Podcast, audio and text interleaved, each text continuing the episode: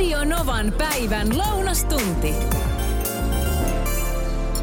Mä voisin kuvitella, että lääkärit, sairaanhoitajat ja fyssarit on nähneet oikeastaan kaikenlaista siellä vastaanotoilla. Ja tässä kohtaa mä tarkoitan vaatetusta ja siis ennen kaikkea alusvaatteita. Mä olin siis tänään aamulla tässä kahdeksan aikaa ää, fyssarilla. Mulla on polven kanssa ollut vähän ongelmaa. Siellä on sellaista rustokarheumaa ja piti nyt sitten saada kuntoutus- ja treeniohjeet, että mä teen sitten kaiken, tietsä, oikein ja tämä polvi alkaa paranemaan. Ja mä sainkin kyllä. Mutta se, mitä mä en taaskaan tajunnut aamulla, oli, että minkälaiset pikkarit mä laitoin jalkaan. Siis tämä oli ainoa asia, mitä mä pystyin miettimään siellä. Mikä siinä onkaan, että joka ikinen kerta sen tajuaa vasta siellä vastaanotolla. Siinä vaiheessa, kun tämä fyssari sanoi mulle, että no niin, Niina, nyt sä voit riisua housut ja mennä sitten tuohon makaamaan. Ja se hetki, kun alkaa nopeasti miettimään, että ei, ei mitä? mitä mä laitoin jalkaan? Koska siis kaapista löytyy sellaisia ihan perushyviä mustia, valkoisia, mm, pikkareita, stringejä. Sitten löytyy tietysti vain aviomiehelle tarkoitetut hepeneet. Ja sitten on niitä kymmenen, siis jopa ka, niin kuin parhaimmillaan 20 vuotta vanhoja, kauheita, kauhtuneita, reikäsiä – ehkä jollain ihme logolla va- varustettuja tällaisia niin kuin hirvityksiä. Mutta niitä ei heitetä pois, koska ne tuntuu vaan niin mukavalta. No sitten siinä kohtaa, kun mä riisun housut alas, niin nopea vilkaisu alas. Okei, perusmustat, kaikki on siis hyvin. Huh. Mutta sitten siinä kohtaa, kun mä makaan selälläni ja tämä fyssari sanoo, että no niin Niina, nyt sä voit kääntyä vatsalles, niin tulee sellainen nopea hiki. Se ei hemmetti onks nää ne pikkarit, missä on pyllyssä supermiehen logo? Ja miten mä sen tarkistan? Ainoa asia, mitä mä pystyin miettimään, kun sä taivuttelit sitä mun jalkaa, oli se pirun supermiehen logo pyllyssä. Onks siellä sellainen? No sitten siinä kohtaa, kun hommat oli hoidettu ja tuli, että okei, nyt sä voit nousta ylös ja sä voit pukea noin farkut jalkaan. Nopea vilkaisu peilin kautta, että löytyykö supermiestä pyllystä. Ei löytynyt. Jaana laittaa WhatsAppilla viestiä 0108 että kuulostaa niin tutulta. Mä oon joutunut lähteen töistä aiemmin kaupungi, kaupungille ja kaupoille, kun on tajunnut, että näillä pikkareilla ei todellakaan voi mennä hierojalle. Terveisin Jaana, supermies. No sit Titta soitteli. No Titta, tää moikka. Mun oli pakko soittaa, kun hirnun täällä autossa äänen tuolle fyssaren jutulle, kun tota, mun siskon mies oli menossa fyssarille ja se kertoi tätä tarinaa ja siinä vaiheessa kun fyssari sanoi, että nyt housut pois, niin mä repesin nauramaan, koska mä tiedän, että Antti ei ikinä käytä alushousuja. Niin, housut pois ja Antti seisoo munasillaan siinä sitten fyssari eessä ja fyssari kahto naispuolinen, että no niin ja voit laittaa housut takaisin jalka ja käppetille. Että ei ne reikäiset alushousut, mutta että kuhan ne edes olisi nimimerkillä Terkuin tosiaan kaiken nähnyt laittoi WhatsAppilla viestiä 0108 06000, että aivan ihana tämä alushousujuttu. Mutta entisenä hierojana olen tullut tulokseen, että kunhan se peppu olisi suht puhdas, että ei jarrutusjälkiä tai rekkamiehen pastille ja siinä hierontapöydällä, niin kaikki on tietysti ihan hyvin. Alkkareiden värillä, mallilla tai iskulauseilla ei ole mitään väliä. Sitten tuli myös ääniviestiä Nanalta. Huomenta Niina. Kiitos jälleen kerran mukavasta naurun hörähdyksiä aiheuttavasta aiheesta supermieskalsareiden parissa. Täällä fysioterapeutti kuunteli tarkalla korvalla asiaa, mutta huolesi on aivan turha täällä vuosia työtä tehneenä. Olen nähnyt ja olemme varmasti moni ammattin edustaja kaiken näköisiä kalsareita ja alusvaatteita ja ihoa, joten ei, ei kannata murehtia, vaikka onhan se todellakin inhimillistä vähän miettiä, että minkä näköisenä vastaanotella menee ja huomioida myös tietenkin se toinen osapuoli. Mutta me jo koulutusaikana me fyssarit näemme kaikenlaista sekä myös aika moni muu terveydenhuollon ammattilainen, joten ei kannata huolehtia turhaan, että lähtee vaan ihan keskittymään siihen itse asiaan ja kuntoutukseen. Mukavaa päivää jälleen kerran ja kiitos hyvistä nauruista. Kohta kuunnellaan tämä kappale. Vesalan ja Kaijakoon nopea hopea uusi kappale ja naiset studiossa. Jee, Tervetuloa. Täällä ollaan, täällä ollaan. Kiitos. Siis mm. tää, tää on ihan mieletöntä jotenkin saada teidät molemmat samaa aikaa. Tää on ainutkertaista. Tämä on ainutkertaista. Niin, ja sitten tää oli jotenkin hienoa, kun tuossa äskeisen Lady Gagan kappaleen aikana, niin te hekumoitte vanhoja tällaisia keikkoja, missä te olette itse ollut. Ja sä Kaija kerroit, että sä oot ollut Tina Turnerin keikalla Suomessa. Oliko kulttuuritalolla? Kyllä, ja puol, puol salia jengiä. Niin, silloin. Se oli ennen kuin se breikkasi tämän Private Dancerin kanssa, niin minäpä sain lipun kaverit, kun ei hän jaksanut mennä. Ja tota, en oikein tajunnut, että mihin olin tulossa. Ja se oli paras esiintymisoppitunti, minkä mä oon saanut. Hän kunnioitti yleisöä, vaikka sali oli puolilla, oltiin Suomessa. Hän veti aivan täysillä, niin että sylki ja hiki lensi melkein päälle. Mä näin ihan siitä eturivistä. Aika Et se on jäänyt mieleen semmoisena huippukokemuksena. Miten Paula sulla, onko sulla joku tällainen? No joo, mulla on sitten taas toi Björk kirjuriluodossa, kun mä olin yläasteella. Mä olin siis siellä päivystämässä jo päivällä, että mä nä- pääsen eturiviin. Se on kyllä erilainen kokemus. Se ei ole tuommoinen lihallinen kokemus, mutta duunin tekemisestä Lady Gaga, joka oli Suomessa vastaavasti ennen kuin breikkasi, just tällainen niin kuin Tina, minkä sä kävit kattoo, niin hän, hän siis kävi hän vuokrasi studion Suomesta keikkapäivänä, että hän kävi demottamassa, kun hän piti koko ajan tehdä, hän teki koko ajan duunia. Niin hän mm. kävi päivällä siis äänittämässä, laulamassa ja soittamassa pianolla demon, jonka lähetti. Että niin kovasti tehneet, tehneet niin kuin hommia.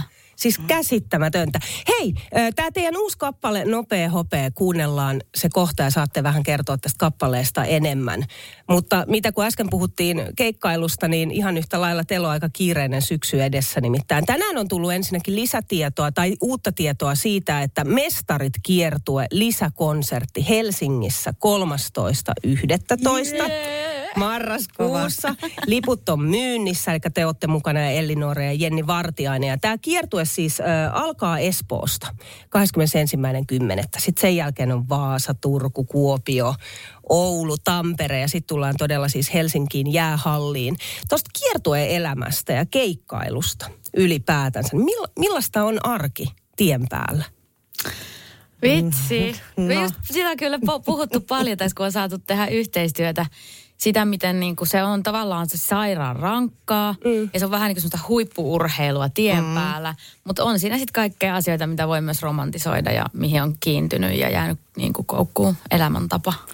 Se on aika, aika niin kuin, ehkä, ehkä siinä on paljon semmoista niin kuin työtä, mitä ihmiset ei ajattele. Että se valmistautuminen siihen, mä en tiedä liittyykö se mun ikään mitenkään, mutta mä joudun valmistautumaan vähän pidempään joka suhteessa. Että kyllä mulla on tarkka se, että mä en syö viisi tuntia ennen, en syö mitään raskasta. Että mä oon niin urheilija, joka valmistautuu suoritukseen ja mä venyttelen ja avaan ääntä, lämmittelen. Että näin mä teen. Että mulla kestää tosi pitkään, että mä oon aika paljon hotellihuoneessa, että ei siellä mm. hirveästi juhlita. Ei todellakaan, Niin. ei kun mulla on ihan sama. Ja sitten pitää äh, just kiertuen sitten tavallaan vi- keikan viikonlopun jälkeen alkuviikosta palauttaa ja pitää niinku palauttaa sitten kehoa, kun se on niin rank- rankkaa kuitenkin lopulta, että sä istut pitkät matkat. Ja se on tosi fyysinen se, se tota keikka, mä tiedän sustakin, että se, se vie niinku ka- kaiken. Ja sitten sit, pa- sit voi olla neljäkin putkea ja sitten sit tulee monta päivää, että sä saat sun, sua palaut- niinku ääntä ja kroppaa palautettua. Miten kun teitäkin on nyt tuossa sitten niin kuin neljä isoa tähteä, niin sä sanoit kai äsken, että sä mielellään oot esimerkiksi hotellihuoneessa yksin, niin onko sitä, että sitä jopa sit kaipaa tietyllä lailla sitä omaa tilaa, kuin että ennen keikkaa olisi koko aika yhdessä ja... Mulla on ainakin se, että mun on pakko saada keho ja ääni lämpimäksi, vaan enkä mä niinku kehtaa jossain, missä on sikana muita, niin olla siellä silleen mi mi mi mi mi mi jotenkin niinku niin hirveästi. Niin, Niin. Niin. Niin. Mutta miten, miten sä siitä hotellihuoneessa, Paula, että mä kysyn sulta, kun mulla on aina semmoinen, että siellä on muita kuuntelemassa, sitten ne kuuntelee sitä kiekumista. Niin, Ja mä seinän takana. Sää, mä säälin niitä naapureita.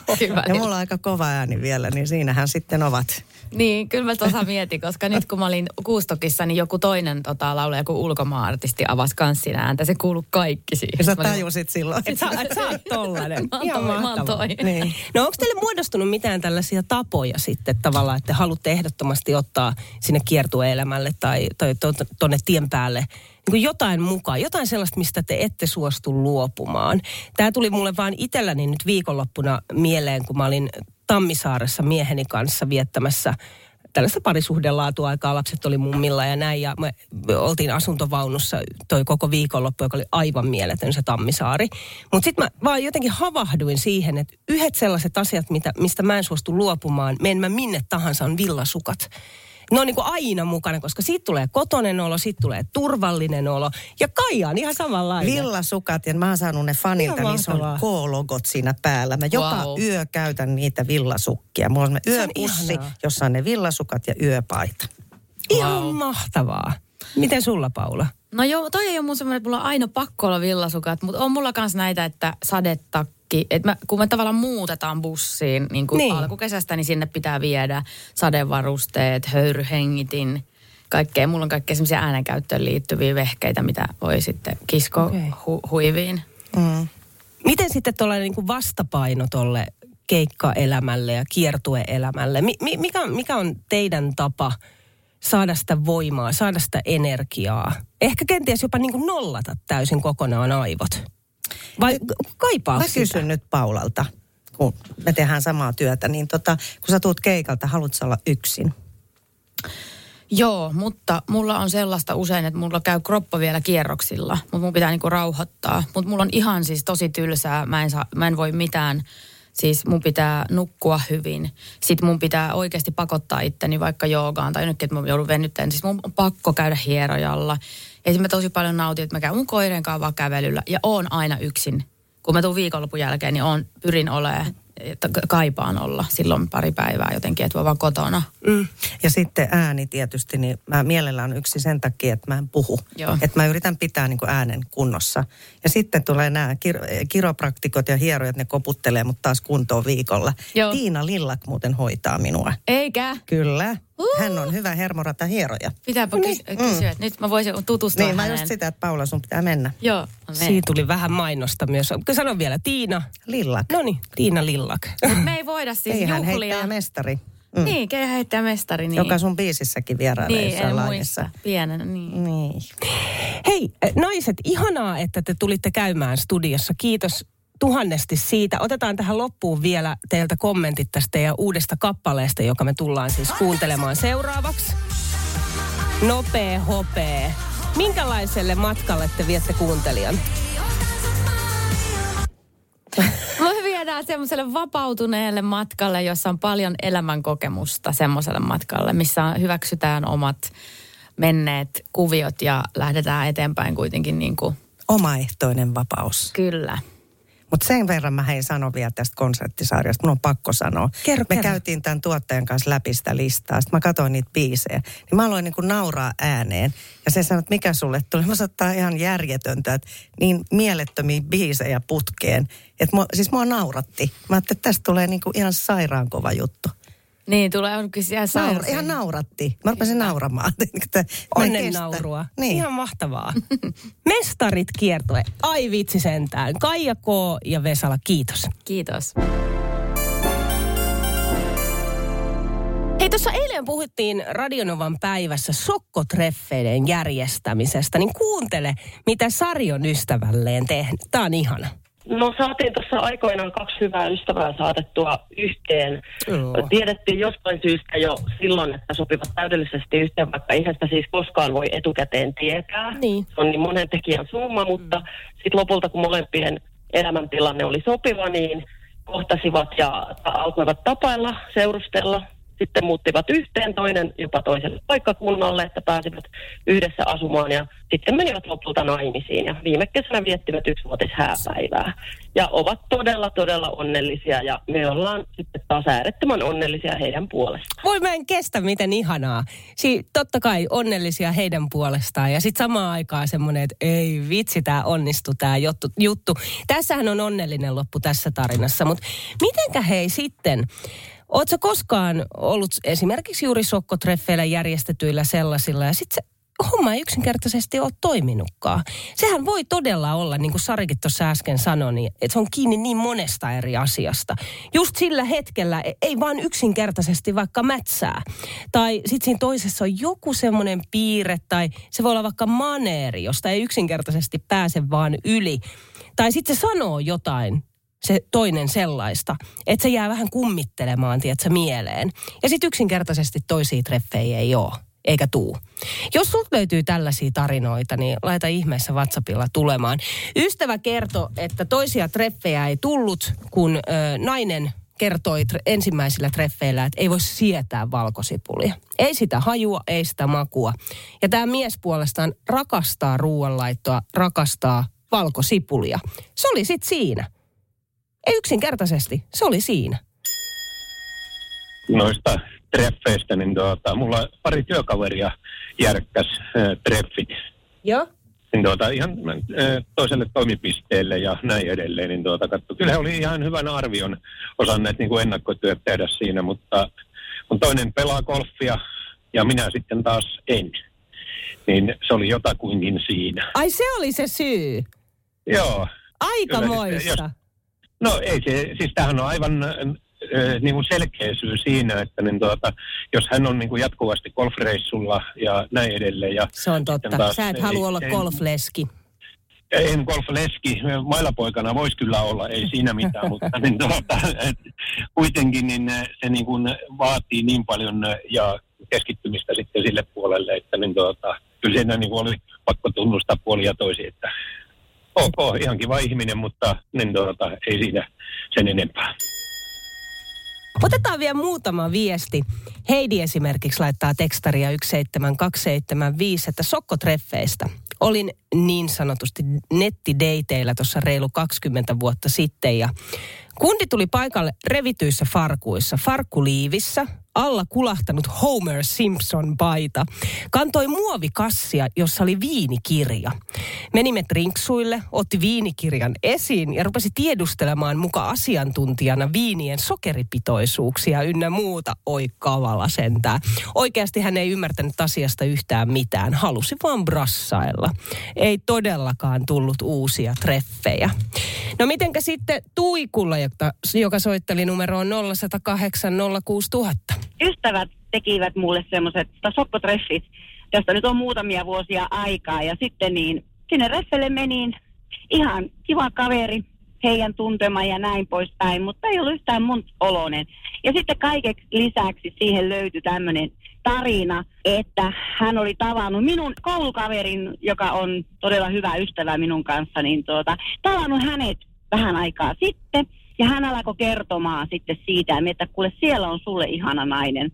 Ja he olivat sitten, mitä hän nyt he olisivat olleet tässä niin tuota, yhdessä. Eivät ole enää, mutta todellakin tämmöinen, todellakin tämmöinen, että ei, mulle, mie, se ei ollut minun tyylinen henkilö.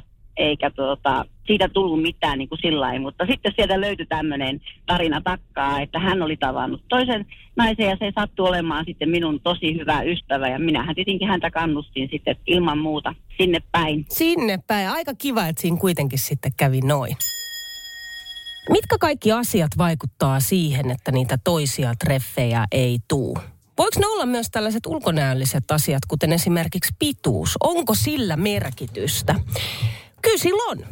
Useammalle ihmiselle. Heka esimerkiksi laittaa 17275 tekstaria, että minulle naispuolet, naispuoliset ystävät järjesti sokkotreffit.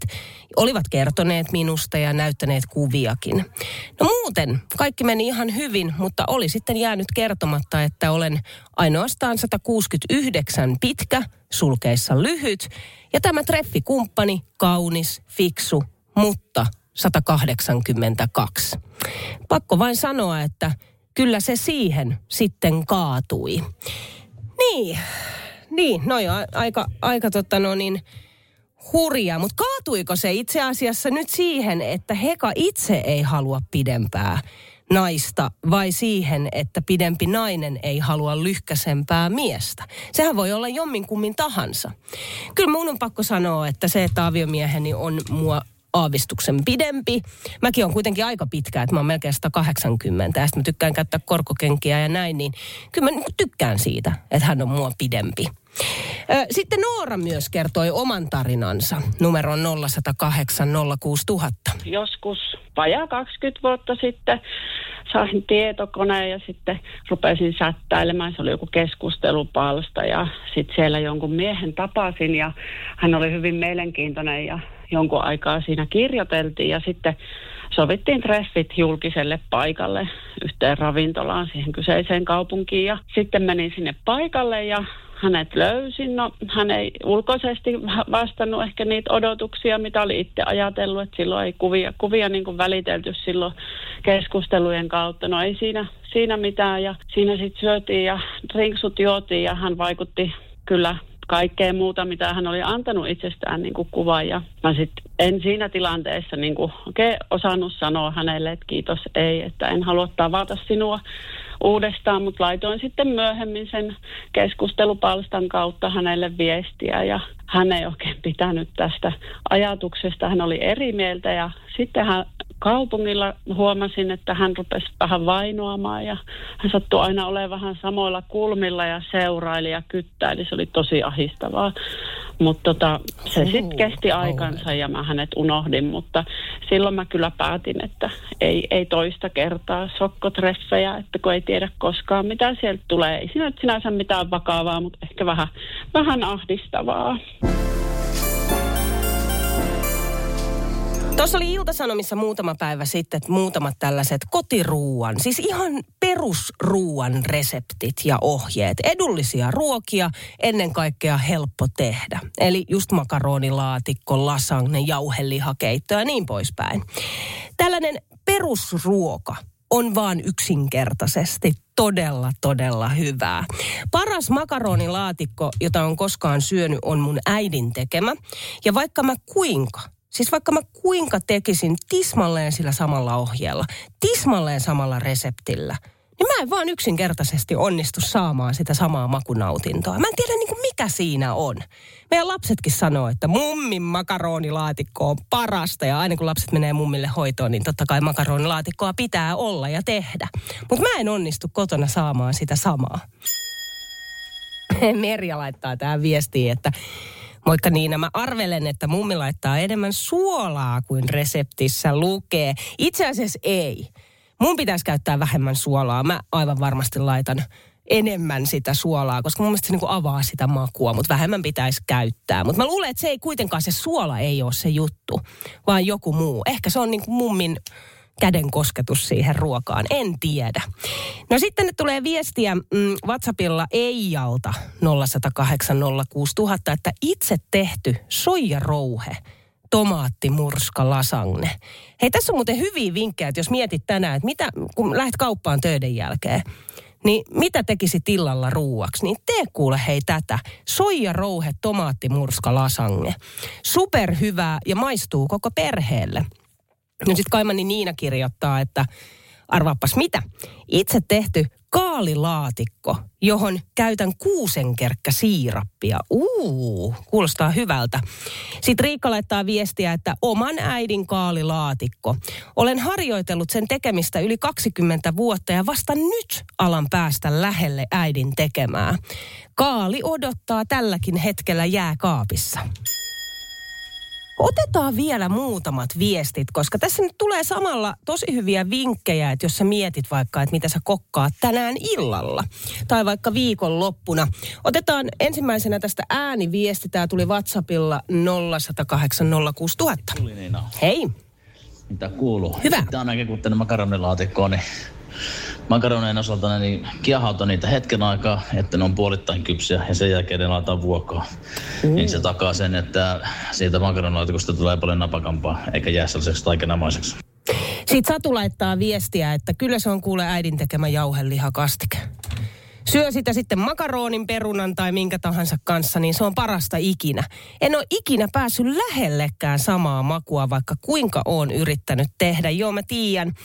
Sitten Niina laittaa viestiä, että pa- paras kotiruoka on iskän tekemä hirvipaisti. Uh, maailman parasta ikinä. No sitten Maarit laittoi myös ääniviestiä, se menee näin. Minä kun olin nuori, niin koulussa keittäjä teki kanaviilokkia ja riisiä se mulle jäi se sitten niin kuin itsellekin, että teen sitä broilerin rintafileistä. Se on ehkä sitä parasta kotiruokaa riisin kanssa. No hei, mä en oo yksin täällä. Eerika Viikman, moi, tervetuloa. Hei, kiitos oikein paljon. Sä tulit tosta, tulitko sä Iskelmäradiosta just Joo, äsken? iskelmältä. No niin, suoraan sieltä, siitä studiosta Radionovan studioon. Joo. Sulla on siis niin hirveästi nyt kaikenlaista kiirettä ja muuta. Mä voisin veikkaa, että sun syksy on täynnä. Uusi kappale Kateus, joka tullaan kuulemaan myös ihan kohta. Saat Erika kertoa vähän, että minkälaiselle matkalle kuuntelija lähtee tuossa myöhemmin. Mutta eikö se ole tänään kun vain elämää?